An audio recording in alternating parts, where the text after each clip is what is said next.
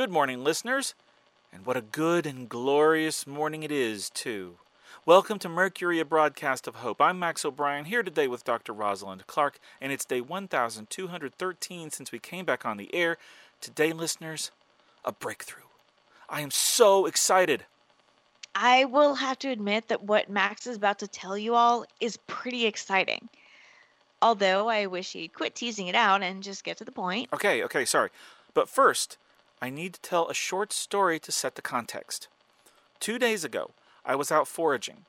I was a little farther out than I normally go, but I was still well within walking distance of the station. I'd gotten an early start, which you really have to do these days with the amount of daylight we get being so short because of the seasons. We get it, Max. You are being very responsible. Get to it. Uh, so, anyway, the point is that I'm not in one of our commonly visited haunts when suddenly I hear someone calling for help. Now, as we all know, if you get to the point where you feel like you need to yell for help, then you're already in some big trouble because yelling is just going to bring more zombies into the area. At any rate, I couldn't just let this person die, so I cautiously approached the area. The situation was that they were up a tree with about three zombies below them. I just want to jump in here really quickly and remind listeners that climbing a tree is a really risky strategy to get away from zombies. They can't climb, true, but they also don't give up easily.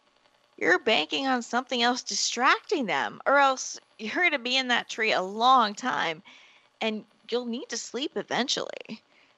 Okay, Max, go on. Thanks, good reminder. Okay, so since there are only three, I figure I can handle it, and I do. But as soon as they climb down, I tell them we've got to get out of there because their yelling would attract more. We hightail it for a good distance, being as quiet as we can, and then we stop so I can get their full story.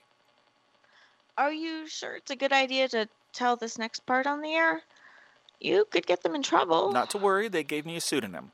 Listeners, we're going to call this person Hubert. Hubert? Really? Hey, it's a great pseudonym. Nobody would actually have that name these days. Anyway, it turns out Hubert is from dun dun dun Fiddleback Hollow. We haven't mentioned them in a while, so let me catch everybody up for a quick second. Fiddleback Hollow is a community Max stumbled on a while back. They're very reclusive, and while we haven't had a ton of communication with them, they've made it pretty clear that they're not interested in a trading arrangement or any kind of arrangement for that matter.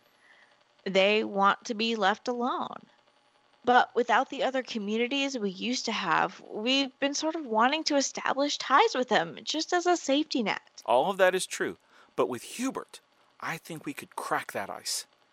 And as if that weren't enough, Hubert knows a thing or two about ham radios. She came over and took a look and said she'd never seen a model quite like ours, but gave me a few things to try and told me a bunch of stuff that I think will be very useful.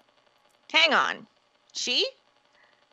Hubert isn't traditionally a feminine name. That's what makes it such a great pseudonym. Uh huh. Anyway, um, the ham radio stuff sounds promising. I agree. I can't wait to try some of these tips out and report back. And then we can try to use it to contact Fiddleback Hollow and hopefully get something going with them. What makes you think they'll be more receptive this time? Because I saved the life of one of their citizens.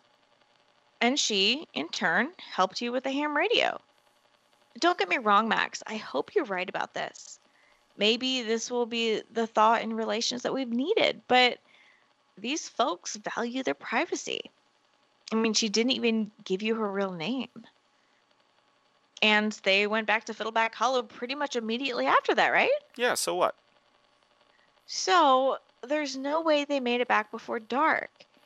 It was so important to them that they repay their debt that once they did so, they left immediately, despite the danger. I'm glad to hear the ham radio might be working soon, but I don't think you should get your hopes up beyond that. Well, I'm taking the optimistic view. Listeners, this could be the win we need. I hope you're right. But now we're out of time and you have a project you need to get back to. Sign us off and get to it. Okay. For Mercury, a broadcast of hope, this has been Max O'Brien and Dr. Rosalind Clark. Take care of each other.